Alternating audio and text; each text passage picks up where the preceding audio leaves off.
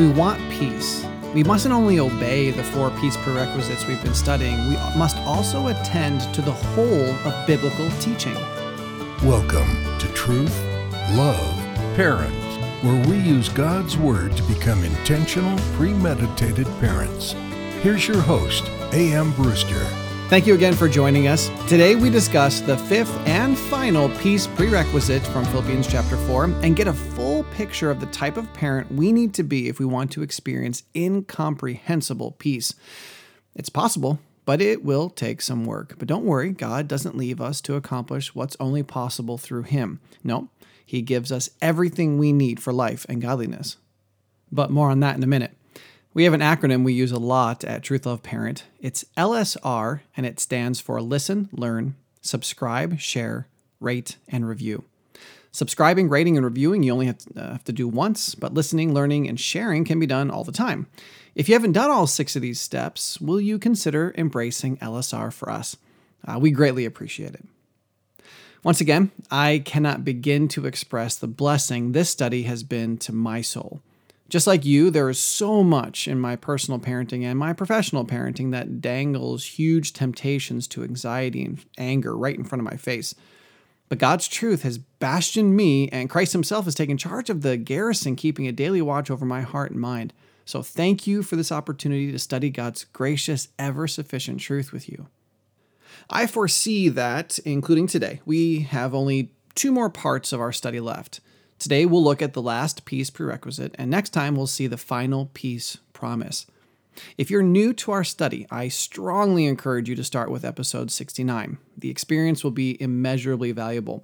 But even if you've been with us since the beginning, it's important to have a quick review. Number one, our responsibility to God.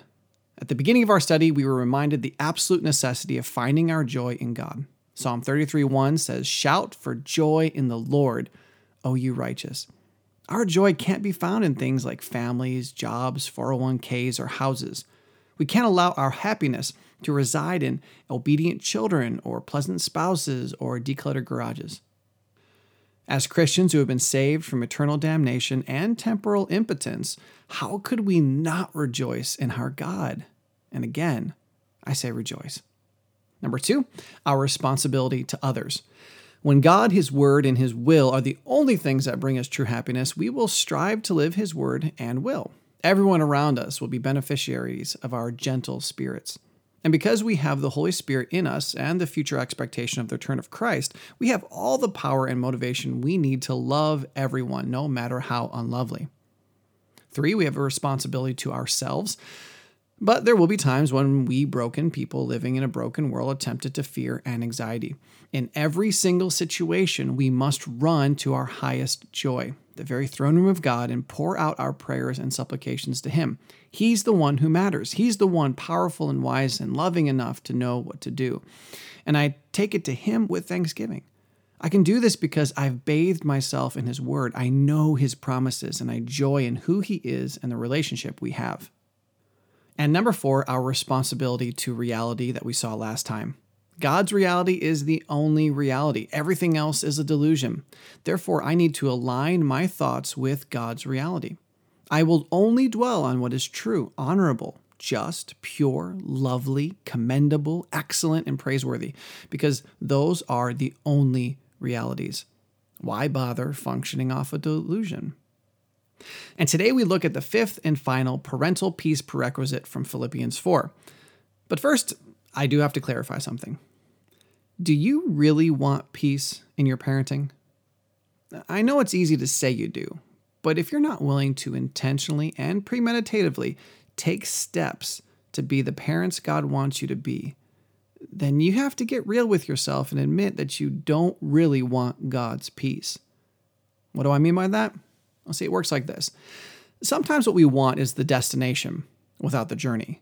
You want a fit body, but you don't want to embrace the diet necessary to attain it. You want a higher standard of living, but you don't want the non-existent weekends and overtime necessary to make the extra money. You say you want peace in your home, but you're not willing to really rejoice in God, be gentle with your kids, shun anxiety by thankful prayer, and think in a sanctified way. If that's the case, the best thing you can do for yourself is just admit that you're not really interested in God's unfathomable peace, but that instead you really just want everything to go your way and for everyone in your family to be okay with that. And you know as well as I do that that's never going to happen. But if you really do want God's peace and you're really interested in fulfilling your responsibility to God, others, yourself, and reality, then you are ready for the fifth and final peace prerequisite, which is this. We have a responsibility to our leaders. He says in Philippians, "The things you have learned and received and heard and seen in me, practice these things."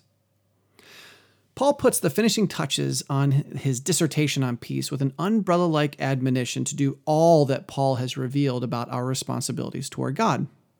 Once again, he layers the verbs in order to leave nothing out. Have you learned it from me? Do it. Have you received it from me? Do it. Have you heard it from me? Do it. Have you seen it in me? Do it.